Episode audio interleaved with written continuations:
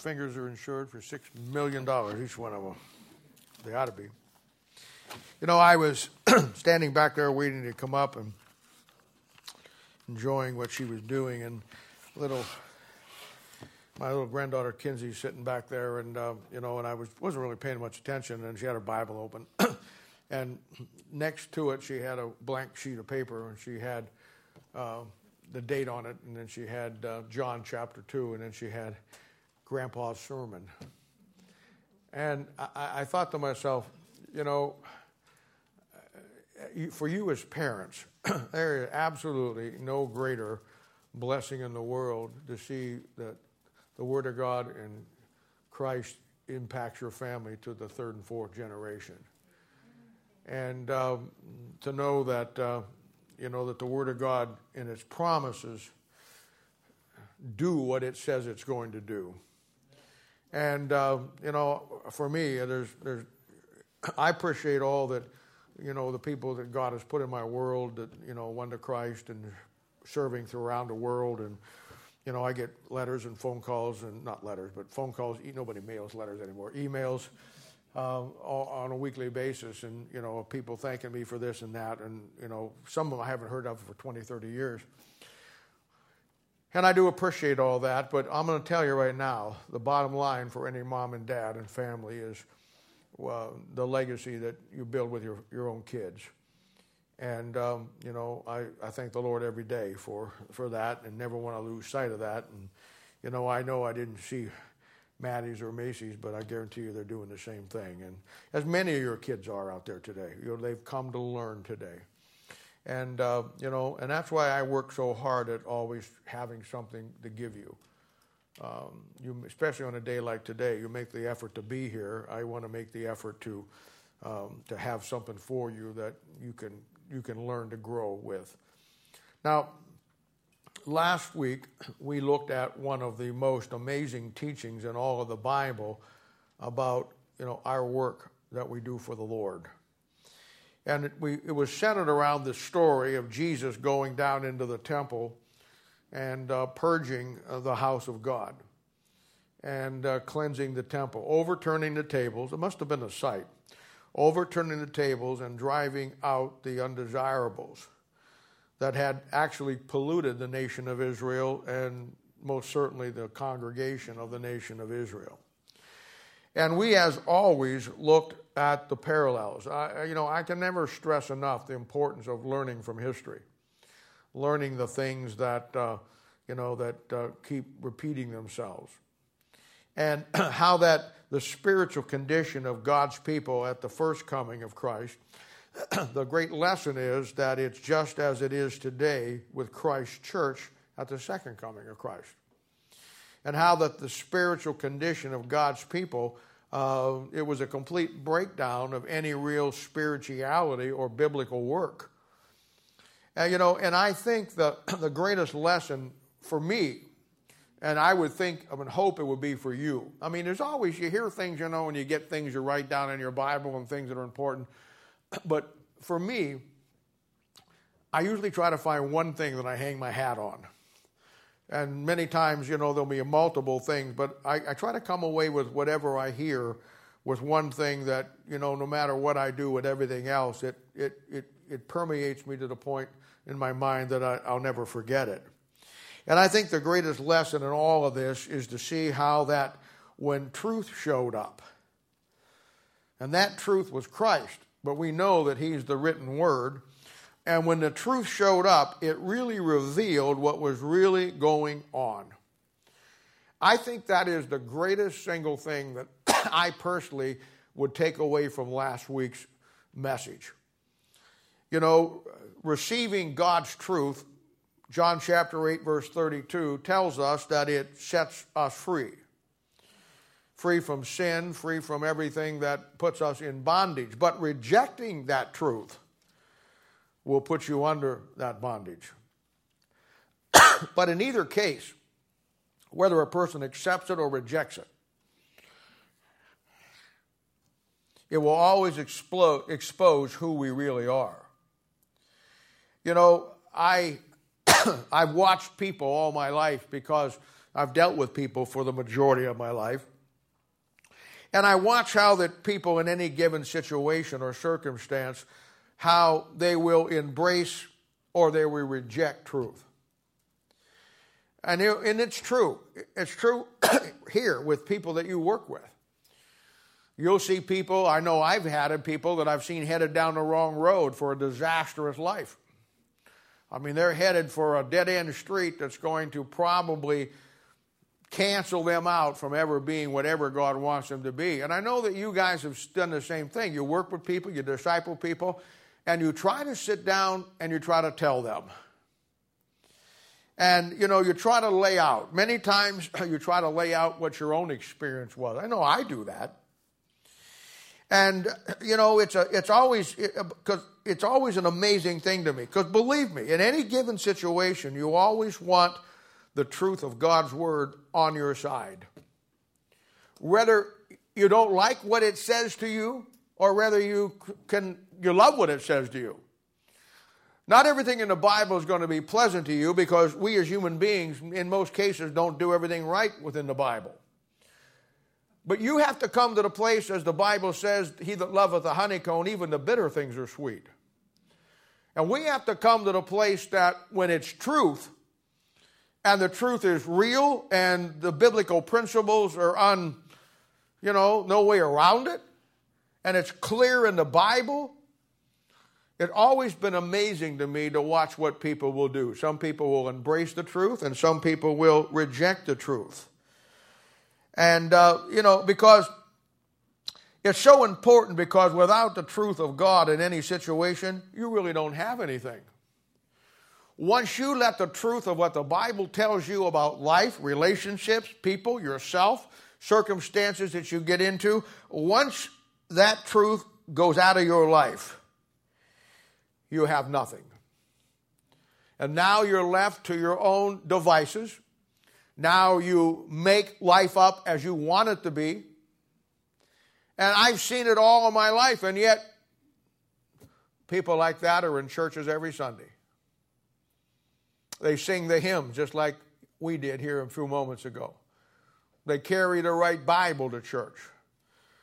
And on the outside, they have all the right answers. But the real downside of their life is they have been faced with truth and they've rejected it. We saw last week in Hebrews chapter 4, verse 1, that there was no truth with Israel. There was no mercy, and there was no knowledge of God in the land. You know, and I, I try to tell you all the time it's not just that you have it, the Bible. Every Christian has a Bible. Most, not mo- maybe not most of them, but many of them have the right Bible.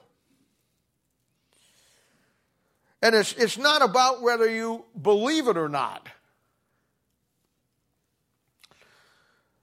But it's understanding that when push comes to shove in your life and you have a circumstance, a situation, a relationship, uh, anything in your world, truth will sort out any issue for you when you, uh, when you allow it to do the work that God intended for it to do. But many of God's people today that you will see and work with and, and, and try to help, they will never embrace the truth of the reality of their circumstances or their life's issues. It's just easier to move down to Egypt and build a little cabin along that river that was the main river that flew through Egypt that is so pertinent to God's people's lives who reject truth. And you build a little cabin by the denial. And you live there. And you justify yourself, you bring in all the support people who are just like you, who have rejected truth, and you try to really convince yourself that, uh, you know, that you're okay. And it's, uh, hey, come on. It's always easier for all of us to blame our problems on somebody else than to take responsibility for them ourselves. That great teaching goes all the way back to Genesis chapter uh, uh, 3 uh, and 4 with Cain and Abel, and all the way back to Genesis chapter 2 with Adam and Eve. that uh, when Adam and Eve fell, uh, Adam wanted to get out from under his responsibility. And when the Lord said, What did you do? He made it very clear when he said, Well, Lord, the woman that you gave me. See? And people today continue to live in a world, Christian world. Now, I'm not preaching about unsaved people today. We know where that's at. The, the, the continual, you know, the continuing lives, life in a world Christian world uh, just like it was with Israel at the first coming of Christ, a world without any real truth. And they have lost Israel, has lost their perspective. I preached about it many, many weeks. They've lost their position and they've lost their purpose. They too, it, like Israel, uh, Christianity today has a form of godliness. The people that I'm going to preach about today, that many of you work with, because the story today is about ministry.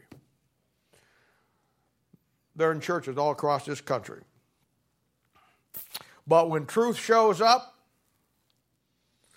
and God, as we saw last week, overturns our tables of life, they don't like it. And one of the greatest things, and I didn't preach on this last week because I was going from another direction, but I'm going to hit it today in the practical sense. People will always, when they don't want truth, they don't like truth, they'll always go back to what they were actually doing and slide right back into it. That's what Israel did.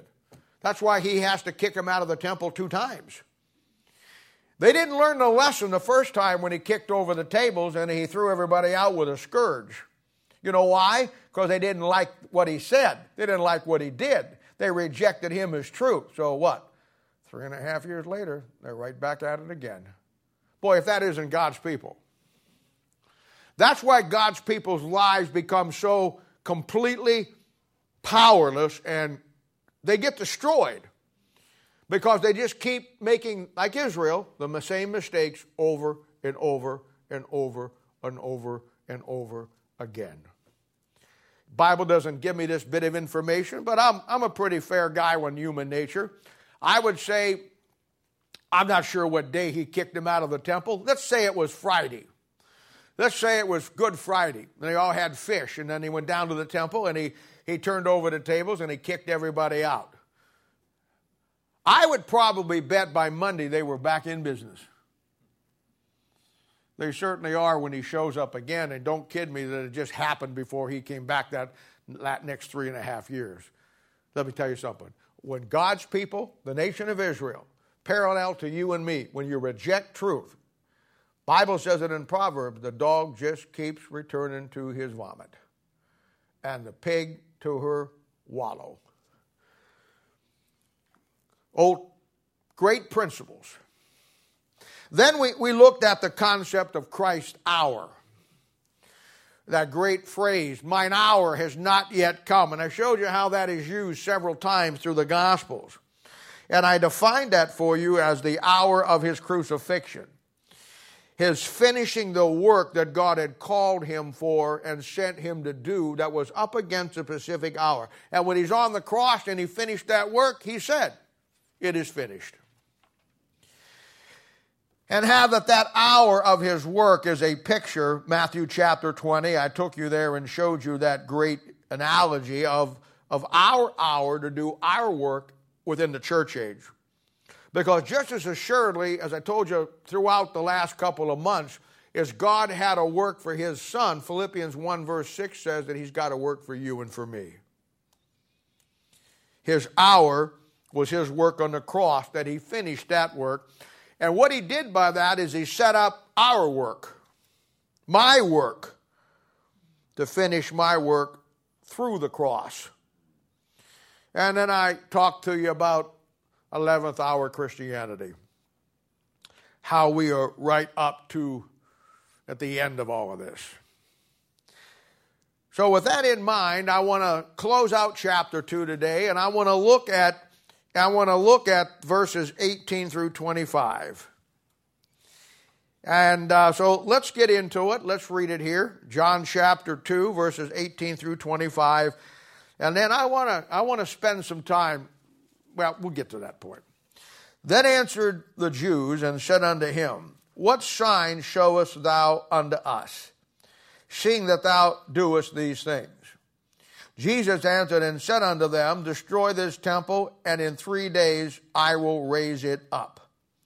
They said, the Jews, Forty and six years uh, was this temple in building. And wilt thou rear it up in three days? But he spake of the temple of his body.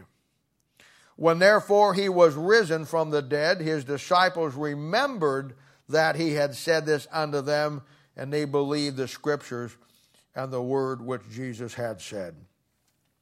Now, when he was in Jerusalem at the Passover, in the feast day, many believed in his name, and when he saw the miracles which he did. But Jesus did not commit himself unto them, because he knew all men, and needed not that any should testify of man, for he knew what was in man. Let's pray. Father, uh, help us today within this body of people here and the people that are listening to me today are a great host of men and women who have committed themselves to this church. They didn't let the pandemic stop them. They didn't let the fear of the world being upside down and being on fire uh, stop them. they understood that we had a job to do and we were going to continue to do that job unto the day of Jesus Christ. And they work with people, they work with me in ministry. They work by my side. I, I give people them to work with. People ask for them. And they do a tremendous job in doing what, uh, Lord, I started out doing all by myself. And know, I learned a long time ago that the key to a successful ministry was, was me investing in people to teach them to invest in somebody else and multiplying uh, in any church, you know, what one person was doing. So uh, help them learn today the lessons that I've had to learn. Help us to gravitate to the truth of your word and to and to really just embrace these things. And Lord, help me to say it clearly, cleanly. And Lord, uh, I thank you for the Word of God that you've given to us and me particularly. And help me declare it today in Jesus' name. For his sake we ask it. Amen. Now, to me, this passage has always been a help to me in ministry. I've told you folks in our people ministry Also in Bible Institute, and I've said it on Thursday night and said it many, many times. The key to people is understanding the patterns of human nature. You know, the world likes to get us to believe that everybody is so different from the other person that there's no real uh, way to track them, and that's certainly not true. I mean, everybody looks differently and everybody has different personality traits. I get that. But we all have an old sin nature and a human nature, and that follows a pattern. And when you understand the patterns, then it helps you understand people. For my work here and my hour, we will see as we develop the book of John that all Christ's ministry, he met and faced opposition. I don't think there was a day in his life that he was free from somebody not liking what he was doing. And it's always been an amazing thing to me. Jesus Christ is the only man in the history of the world that when he came, he never did anything wrong to anybody, never did anything bad to anybody, never did anything but want to help somebody, yet nobody wanted anything to do with him. These are lessons you want to keep close to your heart in ministry we will see and develop that as we come through here. And if, you know, and if you study deep enough, you'll see that the Roman Empire was in power at this time, and certainly the greatest enemy of Christianity was and is the Roman Empire. But you will see and hopefully understand that his real opposition was never Rome. But the real opposition that he faced was his own people his own nation. The very people and nation that he came to save. The Bible says the Son of Man has come to seek and to save that which was lost. That's not you directly.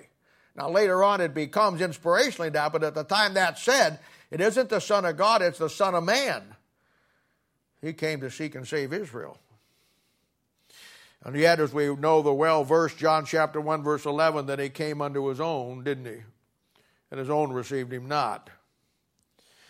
And all he did was bring them the truth of God's word. That was his crime. The only crime that they could ever pin on him. And they tried everything. But the only true crime that he committed, as far as the world was concerned and his people were concerned, that he brought them the truth of the Word of God. He didn't come to destroy them, he didn't come to hurt them. But he came that through truth to make them better. Through truth to get them back to God is where they needed to be because we can see the disastrous situation they're in. And they hated him for it. They plotted and planned against him. They plotted and planned against him to discredit him, to destroy him. They lied about him. And they totally rejected him. And in time, they made their alliance with Rome, and you know the story. They, they crucified him. And the great cry that is one of the great statements in the Bible to their demise is God's people, who Jesus Christ came to give the truth. The greatest statement they ever made in his coming was, We have no king but Caesar. Now, going back to last week's message, I, I, want you to look at verse 17. I didn't preach on this last week. In fact, I read it, but I just basically ignored it because I wanted to, uh, you know, I wanted to, uh, um, you know, I wanted to use it today. And it says, and his disciples remembered that it was written, The zeal of thine house hath eaten me up. Now, that's a quote, if you don't know that already, from Psalms chapter 69, verses 7, 8, and 9. and it says back there, Because for my sake I have borne repro- for thy sake I have borne reproach, shame, and covered my face. I have become a stranger unto my brethren, and an alien unto my mother's children. For the zeal, now here comes the quote, for the zeal of thine house hath eaten me up, and the reproaches of them that reproached thee are fallen upon me. Now, this is a reference to the Jews, the nation of Israel, rejecting Jesus Christ. And the zeal they have here is not to follow him. The zeal they have is to destroy him, devour him, eat him up. Now, I, I don't know if you can see this or not, but let me point it out to you. There's two rejections here in this psalm. The first rejection is his own personal family.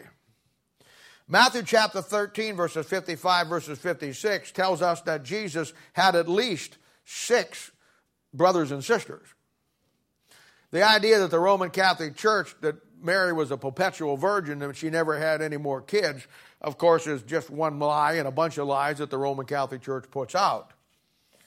But what's even more interesting is when he says here, he says that an alien to my mother's children. As far as you can tell from the Bible, his own brothers and sisters rejected him. The only one who didn't, that we have a record of in Acts chapter 16 and then in 1 Corinthians chapter 15, verse 7, is James, who was his brother. All the rest of his brothers and his sisters wanted nothing to do with him. And you know what? That in itself brings up a tremendous principle. Because truth can separate you from your own family. It did here. And I'm sure when his brother, you know, what an amazing thing to stand at the great white throne judgment knowing that you were a a brother of Jesus or a sister of Jesus and you reject it. I, I can't even get my mind wrapped around that one.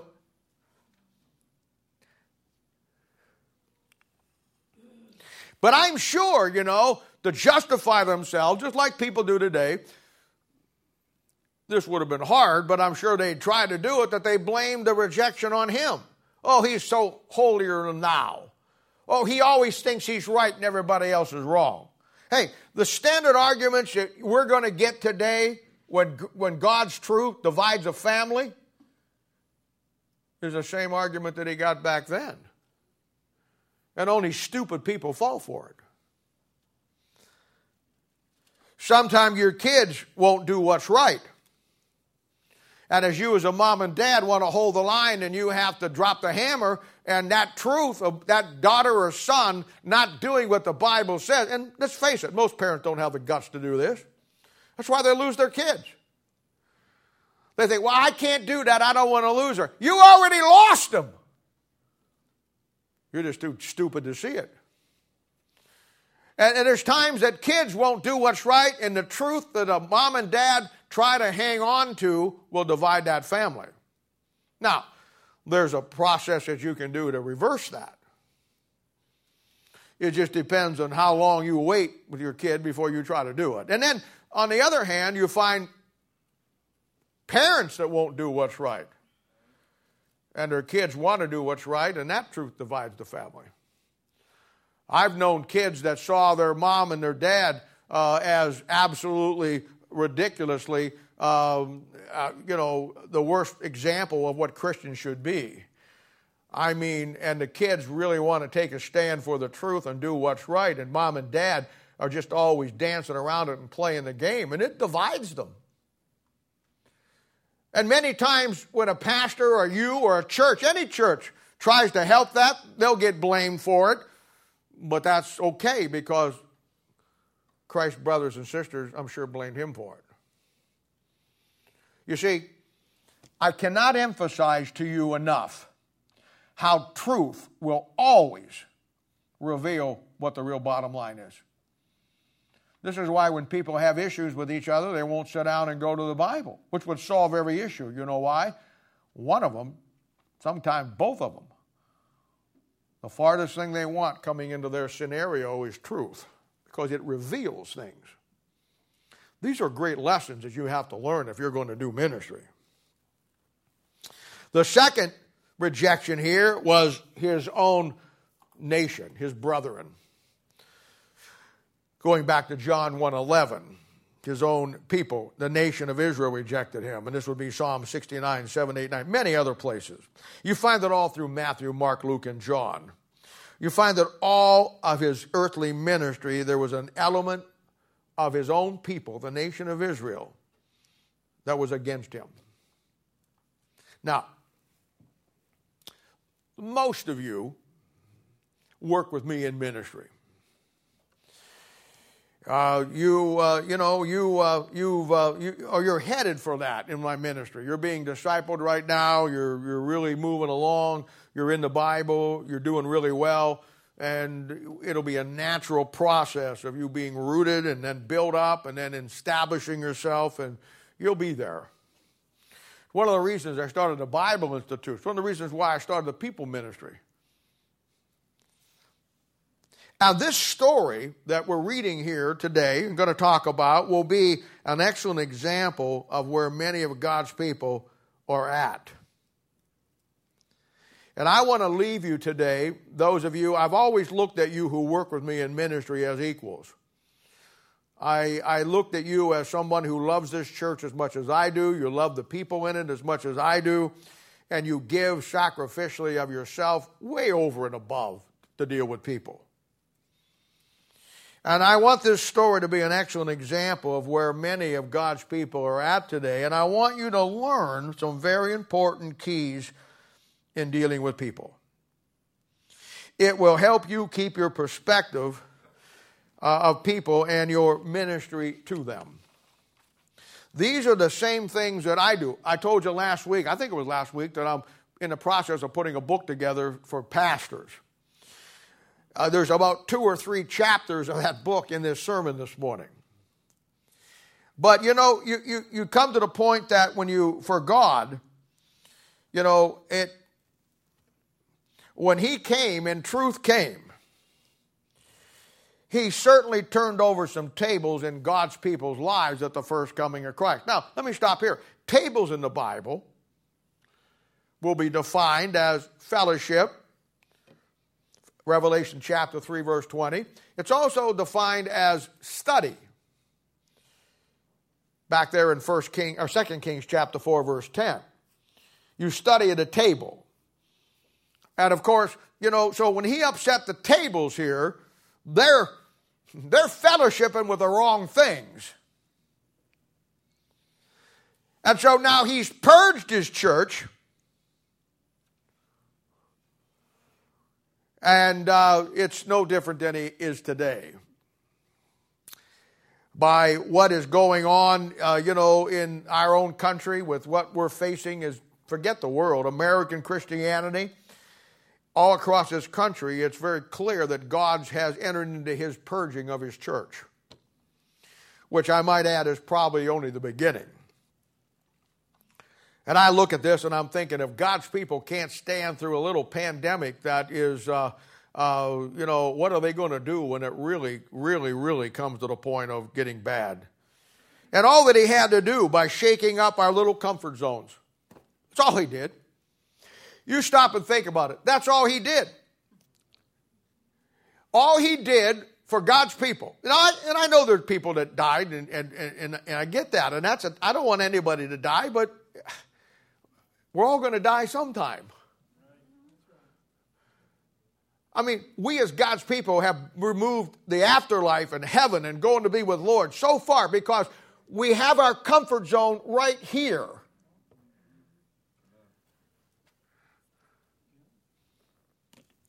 I hate this cold weather. Barb asked me what I wanted for Valentine's Day. I said, just take the dog out. All I want. And I got a dog that's got to snuff everything before she decides she's going to go to the bathroom. I just, I thank God every day there's only one fire hydrant on our block.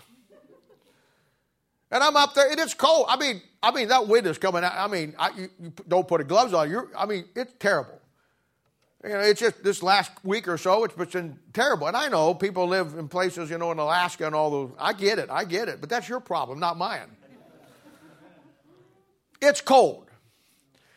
And uh, you know what? And I, I get up in the morning, and you're in a nice toasty bed. It's very comfortable. And I'm laying there thinking that I have got to get up and go down, and because the dog's already barking. Her little Timex is telling her it's time to eat. And I know that, you know, one more day I got to put on all those clothes, put on boots, put on a hat, put on a big, heavy Arctic pants and top and go down there, you know, and, and, and it's just, it's, it, it's, it's not the comfort zone that I really want. And that's, that's what this Christian world is up against.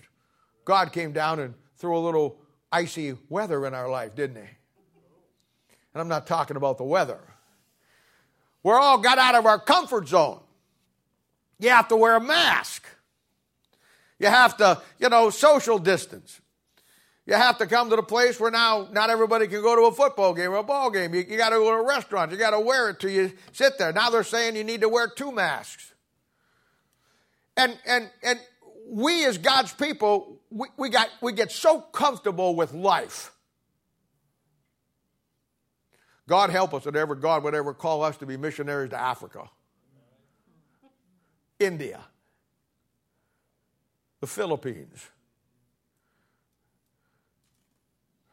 because we are in our comfort zone. And what's really happened? Don't tell me about the pandemic. Don't tell me about the shot. I'll just tell you what happened. God rattled our comfort zone.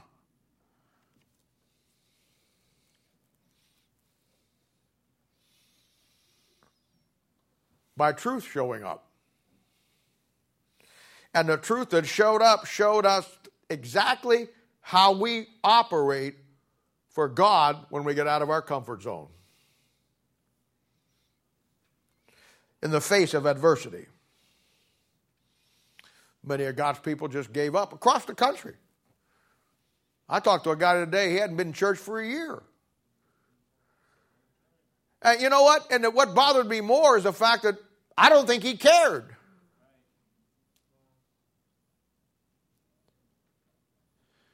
We, you and me, we are faced with the work in the midst of opposition. And this has been a real defining moment. I, I, told you when we got when we got into this, nobody believed me. People said, "Ah, yeah, yeah, right now." Well, the longer we go, the more defining it becomes. Because you thought this thing was going to be over in six months, and then you could come back and regain your your spirituality. It ain't ever going to be over. And either we find a way to minister through it or we just all surrender to the fear that it brings. But either way, truth has defined us. And I'm sure there's people out there shutting me off right now or cussing or doing this or giving me a thumbs down instead of a thumbs up on that little thumb thing you got there. It doesn't matter. I always give myself eight or nine of them. But the reality of it is, we've been defined. We've been defined. I'm not saying you don't do stuff stupid. I, I, don't. I'm not saying you do out do stupid things. I think that it's whatever. I, I, think that Mary Slessor, when she was a missionary to the leper colony, I don't think she probably stayed in their homes at night. But she was a missionary for over 30 years.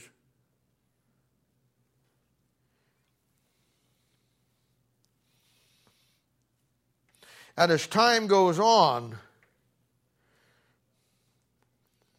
it becomes more clear every day of how God's people are not able to adapt.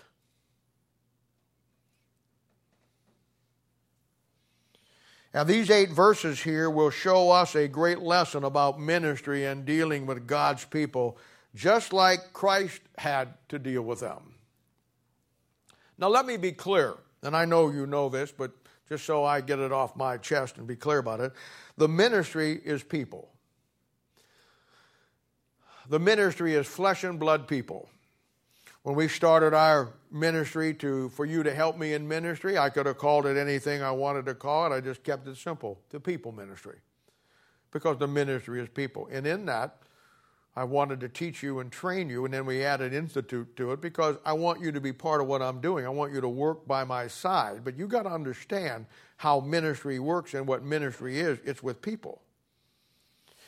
And, and I guess, I know this is true for me. I guess the greatest example uh, of all Christ is going through and what you and I will go through in dealing with people would be a study of the leadership of the man Moses. He is one of the greatest studies of leadership in ministry and the opposition that we will face. He faced it, Christ faced it, and you and I will face it. Moses, as a pastor or a leader, will, uh, to his people, represent God's truth. The law, the truth of God, is always equated to Moses.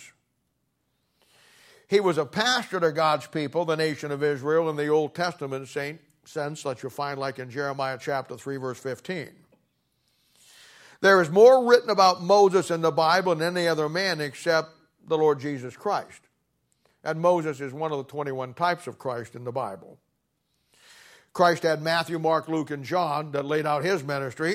Moses has Exodus, Leviticus, Numbers, and Deuteronomy that lays out his. See how it works? And for sure, the whole world at that time uh, was run by Egypt. That would be Exodus chapter 1, verse 1 through 13, was against him as Rome was against Christ. But as with Christ, as with you and me, The real opposition and issue with him came from within God's people, not the world system. Why, when Pharaoh, when Pharaoh, Pharaoh was after him back there, he just turned the water to blood and did all these things. When Pharaoh chased him after Egypt, he just opened the Red Sea, they got across, and then and then swallowed him up. End of Egypt. The enduring on enduring on through his ministry was the very people he came and God sent him to to minister to. In my book to pastors, I have a chapter called The Anatomy of a Church.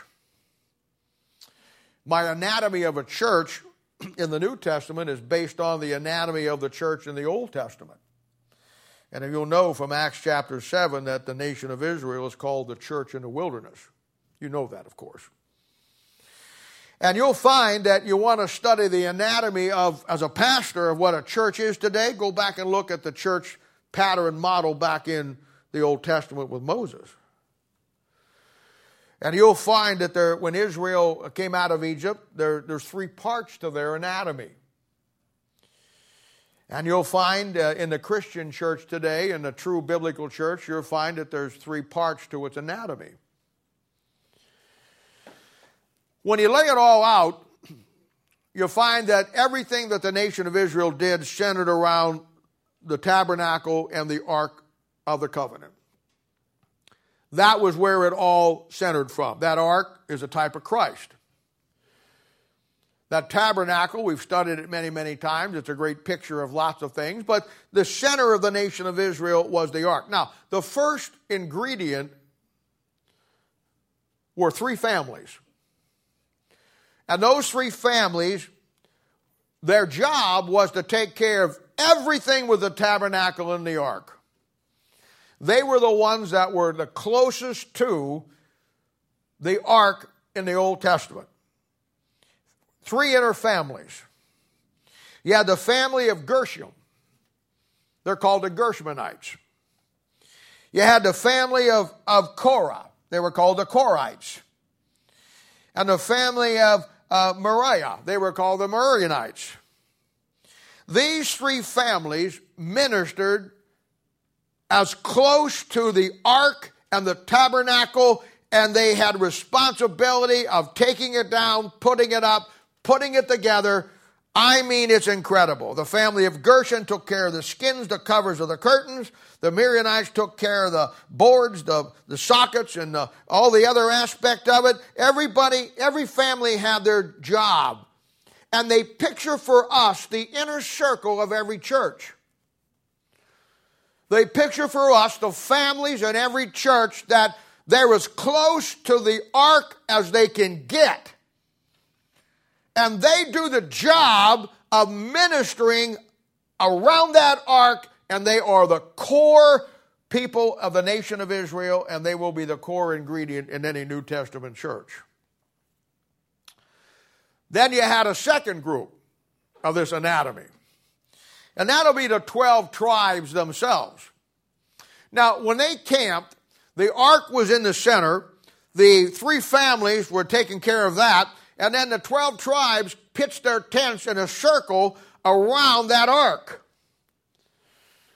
Now, this is all laid out for you back in Numbers chapter 4. And uh, you'll find that the 12 tribes represent for us the common, ordinary people who make up most churches. They're there every Sunday. They, they wouldn't think of missing in church, but there's no real investment in, in the ark. They come to get what they need to get out of it. They come to need to get what they want out of it, but they're, they're, they're not like the three inner families. They don't invest themselves on that level. They're good people. But they just don't ever get to that point where they want to get that close to Christ, the ark. Then in Numbers chapter 11, you have our third group of the anatomy of a church based on the anatomy of the ministry of the nation of Israel, and that'll be the mixed multitude. These will be the people who camped at the uttermost parts of the camp. They wanted to get as far away from that. Hey, they came out of Egypt. They are at church every Sunday but they wanted to get as far away from that ark as they could. And they are called in the Bible the mixed multitude. They were in the uttermost parts of the camp.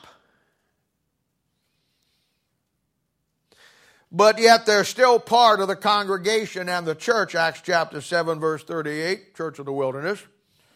And they're there every Sunday. Speaking of today. And this is always where the opposition starts. When you go through, you'll find that the mixed multitude had a great impact on the 12 tribes.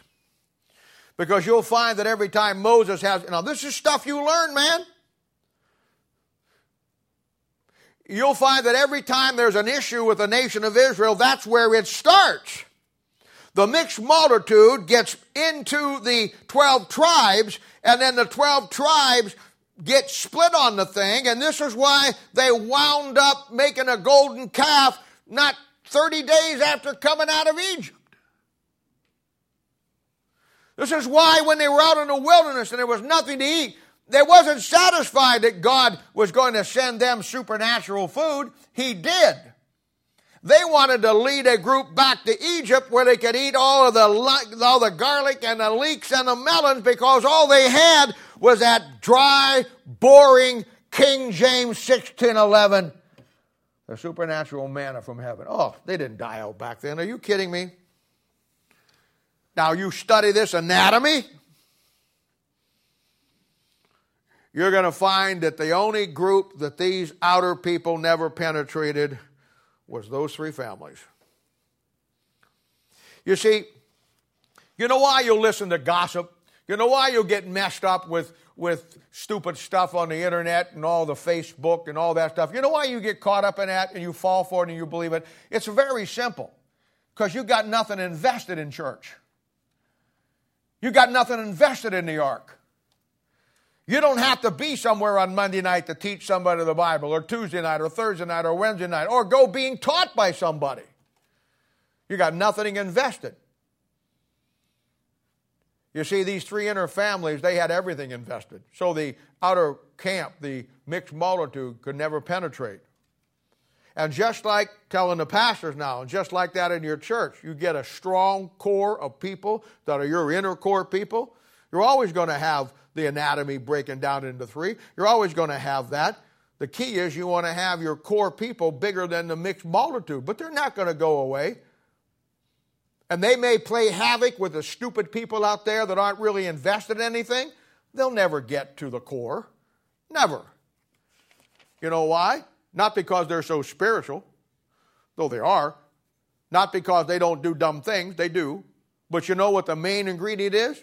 They've invested themselves in something. Makes all the difference in the world. You're sitting there on your couch this morning with your bag of Cheetos, invested in nothing except the orange stuff on your fingers from the Cheetos.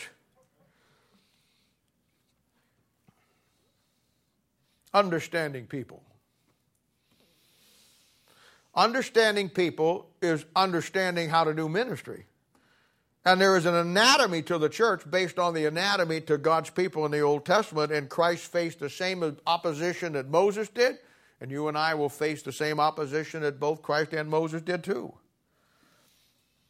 And in their study, in our study today, I, I want to show you out of this chapter in John chapter 2, as we close it out, three things that uh, we need to know, you need to know about the people that you are going to minister to if you ever get to that level.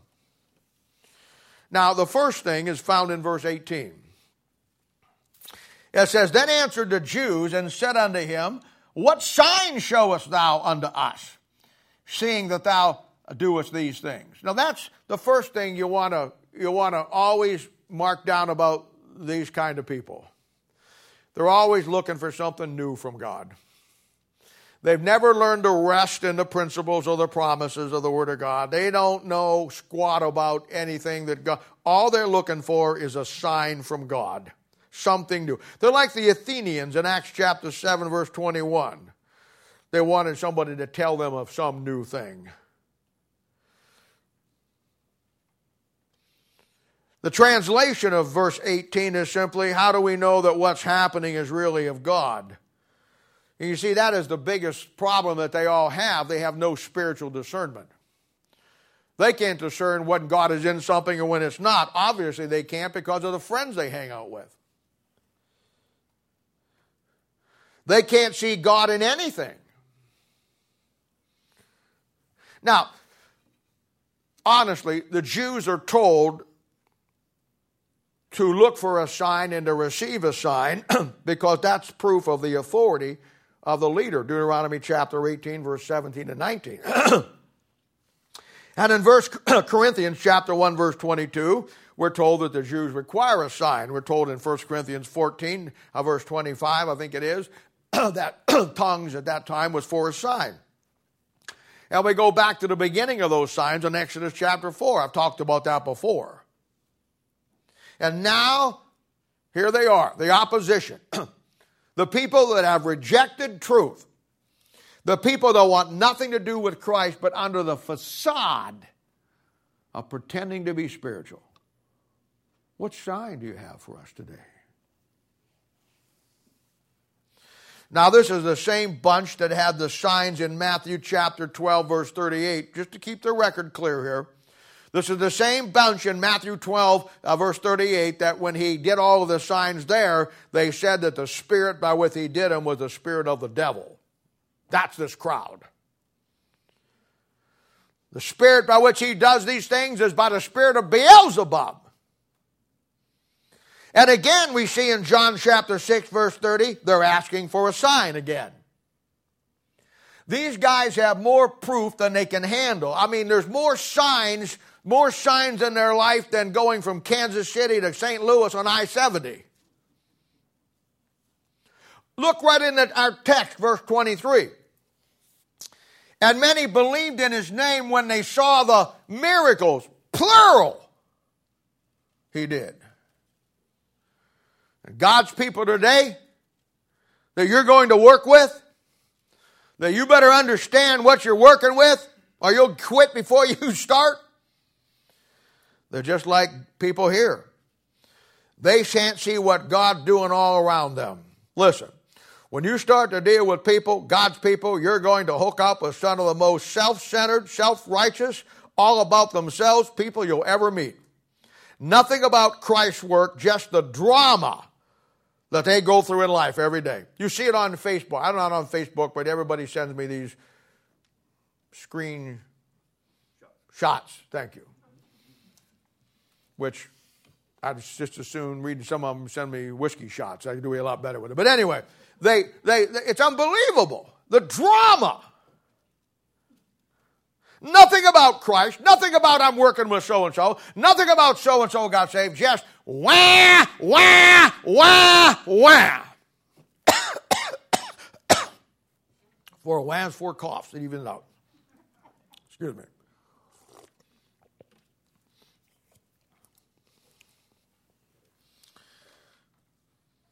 God's doing some incredible things all around them. They can't see it people getting saved, lives being changed, opportunity after opportunity of taking God's truth to people. And they can't see anything that God doing. Years ago, I had a guy, he complained about everything, and he, he was complaining about something that was really stupid. And I asked him, I said, let me ask you something. I said, and we were going through a great time right then as a church. People were getting saved. And I asked him, I said, let me ask you, in the last 30 days, we've had nine people saved. Who are they? He didn't have a clue. You know what the bottom line is? It's hard to see what God's doing in the lives of others, even in your own church, when He's doing absolutely nothing in your own life. It's hard to see a miracle of God and understand it when you've never had one yourself. I mean, come on, you're at another church now, really? And you're not doing anything there any more than you did here.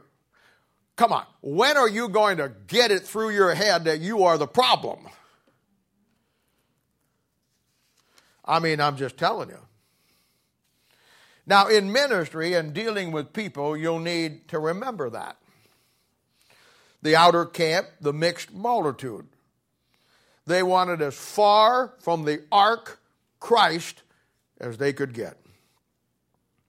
This will always be the base and the form of opposition that you'll get from God's people. It always starts with that crowd. And they will infect the others. Job of a pastor, I'm telling you pastors right now, the job of a pastor, keep that crowd as low as you can. You know how you do that? Preach truth.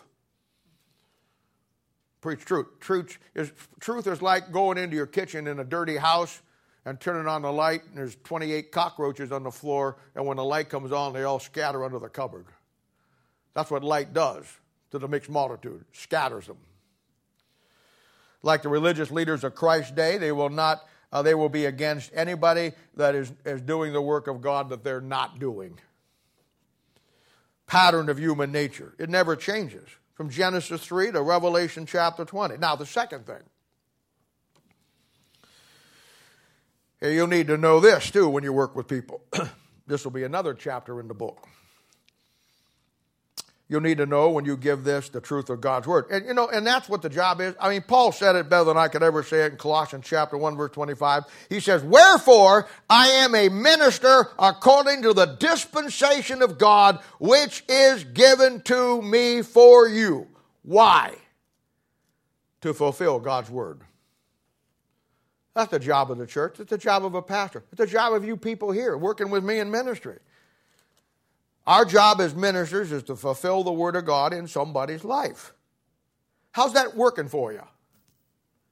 I mean, what do you do with that? Now, the second thing here will be, and you will need to remember this, that not only can they not see what God is doing right under their noses, but they can't get anything out of the Word of God on their own. Look at verse 19, 20, and 21. Jesus answered and said unto them, Destroy this temple, and in three days I will raise it up. Then said the Jews, Forty and six years was the temple in building, and wilt thou rear it up in three days? But he spake of the temple of his body.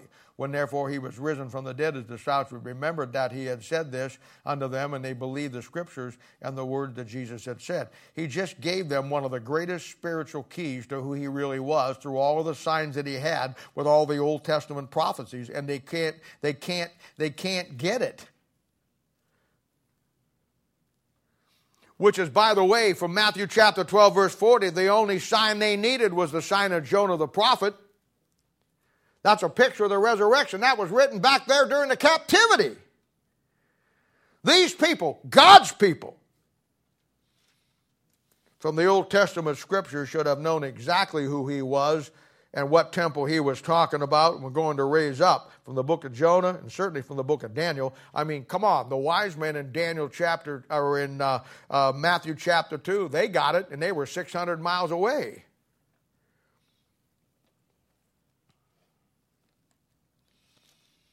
And just like God's people today, the scriptures are closed to them. They can't get anything out of it. They pretend like today that they're spiritual, that they love God and they honor God, but you put an open Bible in front of them. And the proof of their phone is, is they can't get anything real out of the Bible. They have to get it from somebody else. In ministry, for me, my ministry, I, I, I, stand amazed at people many times, and I've seen it all my ministry in almost life, almost 50 years now. And I say this, I know that many of you, you're learning your Bible right now, and I'm not, what I'm about to say, I'm not talking to you. You just got saved, or you've been saved for a long time, but weren't anywhere where to learn the Bible, and you've come to this church, and you're being discipled, or going to be discipled, or you're some form of learning. You're in institute, you're this, and you wouldn't miss it for the world, and you're grabbing everything you can. I get that. So I'm not talking to you. But I've seen some of God's people who come uh, here into this church, and you know absolutely nothing. I mean, you're when it comes to the Bible, you don't only know nothing, you're so stupid you don't suspect anything. And yet, in a year or so, boy, you are well on your way. You are learning your Bible. You let none of his words fall to the ground like young Samuel. I've watched you start out by being discipled and putting it all together, and now you've continued on with the same group or another group, and now you're well beyond that, and you're helping other people. And your whole life is just moving forward in that establishing yourself as being rooted and built up. And you're by my side. You're helping me. You're doing what I can't as one man do. You got your little groups. I'll tell you, those, those what are those groups we do on the Lifeline? Those lifeline groups. Now, I guarantee you, when I started that, many, maybe not many, but a lot of God's people said, well, what is he doing that for? Is that just something else to do? Well, now you see how stupid you are by making that statement. It's impacting people everywhere. I mean, it's going across this country. I mean, people are gravitating to it, and it's now filling a void. You know what it was? It was just another opportunity that we couldn't do our prayer groups. In fact, I don't know that I'll ever go back to the prayer groups ever again. You know why? We're getting more done this way than we did up there. It's about in the midst of any adversity, folks, realizing that God doesn't shut it down, but God's people do. And you just find a way. I've had people that come into this church not knowing anything, you know, in a year's time or so, boy, they're going to town. I, they're growing, man. They're doing things. And some of you young singles, that's why I created the singles ministry. That's why I gave you the Timothy thing. And that's why I work with you in Bible Institute, along with so many other you moms and dads and people who, who think it's worthy for you to be there. Because that's where it, that's where it all comes together. And I watch you begin to teach and work with people and I watch you. I find out what you're doing, and then I keep adding people or adding things to you help exercise your spiritual gifts even a little bit more. And yet I say that I've had others be under my teaching for 20, 30 years, maybe more. And today they have absolutely nothing to show for it. I mean, they're back to the, they're still at the Bible basics, man when it comes to understanding and unlocking the scriptures. And they've been under my teaching for 20, 30, 40 years, some of them. And they still can't put the Bible together. Uh, they're still at a sub basic level. And then, and, then, and then you actually wonder why God's not using you. You're outside the mainstream. You're not in that inner circle around the ark. You're hanging out with a mixed multitudes. That's God's people. And you'll have to understand it to deal with it. And in John chapter 2, verses 18 through 25, it'll answer a lot of questions for us. We got babes in Christ. Every church should have a spiritual nursery. Every church should have a place where I've had people that were with me back in the day that never did anything that have come back now and they're on fire. They're, they're helping, doing whatever they can do. I mean, they're here uh, I'm just getting it where they can. And I, I, I, that's what it's all about. But every church is going to have a spiritual nursery. It should. And I'm all for that. We got a physical nursery back there. Well, we don't, but we do, kind of. Uh, but it's a thing where you know you go back there and you have the little cribs and you see the little babies in there with their bottles and nobody thinks anything of it. But would you think it was weird if you went back there some Sunday and there was a 40 year old man in there, laying in one of those little cribs with his big hairy legs hanging out over the end of it, with a bottle in his mouth, wham, wham, wham? Wouldn't you think that's a little out of place? You see, you think it is that way back here, but you don't think it is here because you stay spiritual babies all your lives. But see, it's okay.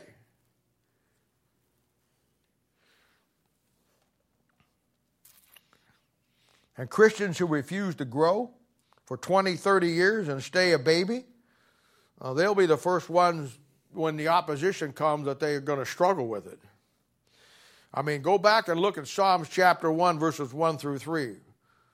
Blessed is the man that walketh not in the counsel of the ungodly, nor standeth in the way of sinners, nor sitteth in the seat of the scornful. Once you start walking, quit walking with God, then you start walking with the ungodly. Counsel of the ungodly. When you start walking with the counsel of the ungodly, pretty soon you're not walking with them anymore. Now you're sitting, now you're standing in the way with sinners. Now you're developing a sinful way. And then pretty soon you're sitting in the seat of the scornful. You're scorning everything about Christ, the church, everything that people do for the ministry, just like they did in Jesus' time. It's not a hard process. And then the third thing you'll need to know about people. And I think this is one of the most important things you'll ever learn when you deal with people. And it's found in verse 23, 24, and 25. Now, when he was in Jerusalem at the Passover, in the feast day, Many believed on his names when they saw the miracles which he did, but Jesus did not commit himself unto them because he knew all men, and needed not that any should testify of man, for he knew what was in man. And boy, if you're going to work in ministry, you better learn those two things. You better know, you better know and understand all men. Back in 2 Kings chapter 4, I've given you the study before of how you learn how unsaved people think the way they think, do the things they do, and say the things that they say. In John chapter 2, you have it for New Testament Christianity. And in verse 24, he says he knew all men. And in verse 25, he says he knew what was in man. And boy, those are the two things you better learn, or you'll be out of this thing called ministry before you ever get in. Remember, the anatomy of a church. You know, 50 years ago, in fact, it'll be 50 years this April, maybe May. I can't remember. I think it was probably the end of April, 1st of May. As a young guy who just knew that I wasn't where God wanted me to be, I went forward that, that night in church and, and gave my heart and Lord and my life to the Lord. Almost a half a century ago. And you know, back then I was pretty naive about a lot of things. Back then I thought all God's people were angels. I think I thought they just tucked their wings in under their shirts. If you would have told me back then that women in the choir were bad mouthing other people and gossiping and spreading this and spreading that, didn't have Facebook back then, but it was all done on a telephone. In fact, the joke was tele, the, the three, three forms of communication is telegraph, telephone, and telewoman. And uh, if you'd have told me that there were women in the choir that were sitting up there singing those great songs that were doing all those ungodly things, if you'd have told me there were men there in the church service that night that uh, were deacons and whatever that were smoking cigarettes or, or carousing or drinking and doing all these things, if you'd have told me that people in that church were backbiting and gossiping, lying and cheating on all those things, I'd have punched your lights out. But boy, did I get a did I get a broadening awakening of what really goes on in Christianity. That was in April and May, and three months later, thereabouts in July, I went to my first camp as a worker. I wanted to do whatever I could do with God. And, and Dr. Ruckman was preaching at senior camp that year. I had heard him before preach, but I never got to spend any real time with him. And this is where, you know, I got to, got to know him a little better. And sitting up at his cabin, we talked about war stories and things like that. And I never forget that one night he preached on the whole armor of God. And I'll never forget it. And he's up there, you know how he draws things out, and he's drawing that thing up there, and he said, he turned around and he says, Kids, let me tell you something. If you ever decide to serve God and don't compromise when you're, uh, you're tempted to compromise and don't quit when you're tempted to quit, he says, I'm going to tell you something. The battle you're going to get in are going to make all the battles of life look like a bunch of kids shooting marbles. Turned her back around and he started drawing that soldier again. He said, I'm telling you, you get and serve God and you do what God wants you to do, I mean, the battle you're going to get into is going to look like the Civil War and the Battle of Marne and Château Thierry and Okinawa and Iwo Jima and Bastogne look like a bunch of kids just fooling around and having fun. And you know, when he said that that night, I honestly didn't believe him. I thought to myself, how could that be? But boy, I believe him now. He was right. And most of the battles and the opposition will come from God's people who, like in Christ's day, had rejected truth as far as following it. They won't grow or they stop growing, and yet they're in church every Sunday. Oh, Bob Jones Sr. said one time in dealing with people, the more I deal with people, the better I like dogs. I get it all it takes to fix any issue that comes up in any scenario with any people, church, or whatever. Just like John chapter 2 with Israel. All it will take is just to bring the truth in to any given situation and find out who's right and who's wrong. But as I always said, the ministry would be a breeze if it wasn't for people. Verse 24 and 25 said Jesus knew all men. And then it says, and he knew what was in man. And yet the ministry is going to be people. And if you're going to do God's work, you better learn what I'm about to say. I mean, folks, we may be saved and on our way to heaven. Praise God, glory to God. But you and me still got that old sin nature. And that old sin nature is as far from God and Christ as the mixed multitude was. And as God's people, you can do and be everything. Listen to me. As a, as a child of God, you can do and be everything an unsaved man is except go to hell. What Jesus knew about man is what I had to learn about man. And you're going to have to learn about man, and that is our heart's wrong. Jeremiah 17 9 says, For the heart is deceitful of all things and desperately wicked. Who can know it? Our heart's wrong. They say in life that the number one killer of people in America is heart disease. Well, I'll tell you right now, it's the number one killer of God's people, too, spiritually. The second thing Jesus knew about man was our imaginations is all wrong. 2 Corinthians 10 5 casting down imagination and every high thing that exalted itself against the knowledge of God. Not God, but God's truth, the knowledge of God. You see that? And bringing into captivity every thought to the obedience of Christ. Now, not only is my heart wrong and my imagination's wrong, but our righteousness is no good. Isaiah 64 6 says that all of our righteousness is filthy rags in the sight of God. It ain't any good. Then you get into Romans chapter 3, verses 10 through 18, and Romans chapter 3 tells us that all have sinned and come short of the glory of God, and there's none that doeth good, no, not one. You see, when you and I got saved, He paid for our sin debt and washed you clean. That was your soul, but your flesh is something else. And a child of God can live after the flesh. He can't live in it, but he can live after it all his life. Many of them do. See, he didn't take your flesh away, he just gave you truth that you could keep it under control. And when you're a wicked, lying, deceitful Christian, and truth shows up in your life, you hate it. Then he says he knew what was in man. Romans 3:13 says that our throat is an open sepulchre.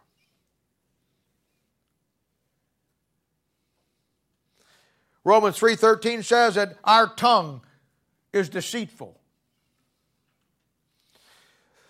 3:13 says that under our lips is the poison of asps. 3:14 says that our mouth is full of cursing and bitterness.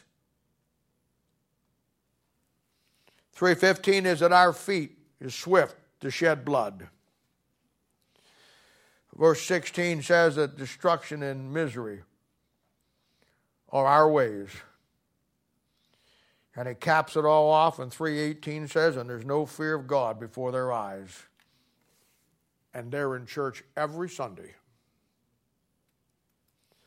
And I'm telling you, if you're going to get into ministry and you're going to work with people, if we're going to see where this new horizon goes, and we're getting plenty of opportunities with new people that are coming into the church, and I've set several of them up in the last weeks, people are working with them. I am telling you, the greatest opposition Jesus faced with his own people. Now, when you do ministry, the greatest opposition you're going to face will be God's people. And before you decide to enter into the work that God has for you, you better sit down and count the cost. You know, people talk about leadership today. You have guys that do seminars on leadership and what it means to be a leader. Uh, you know, I'm telling I've said before, you know, everybody thinks that, well, he's got the ability or she's got the ability to be a great leader. Leadership is never about ability, never is. Leadership is about responsibility. Leadership is about accountability to truth, at least in the Bible. Because when you're a leader, when it comes to the Word of God, that truth is going to separate you sometimes from your friends, your boyfriend, your girlfriend, or your bosom buddy that you thought was your friend, or even a family like it did for Christ. Your friends will leave and forsake you. Believe me. They will tell you one day or for 10 years how much they love you, and when push comes to shove, they're gone like the wind. You know what I've learned? I've learned that friends will forsake you. You better learn this. Sometimes your friends will forsake. I get it. You sometimes you got people who die with you. That's that's a great thing. But that's not the that's that's that's the exception to the rule. I am telling you right now. Your friends will forsake you. But truth never will. Truth will stand by you when nothing else or nobody else will. And that's why you never embrace people without embracing the truth first.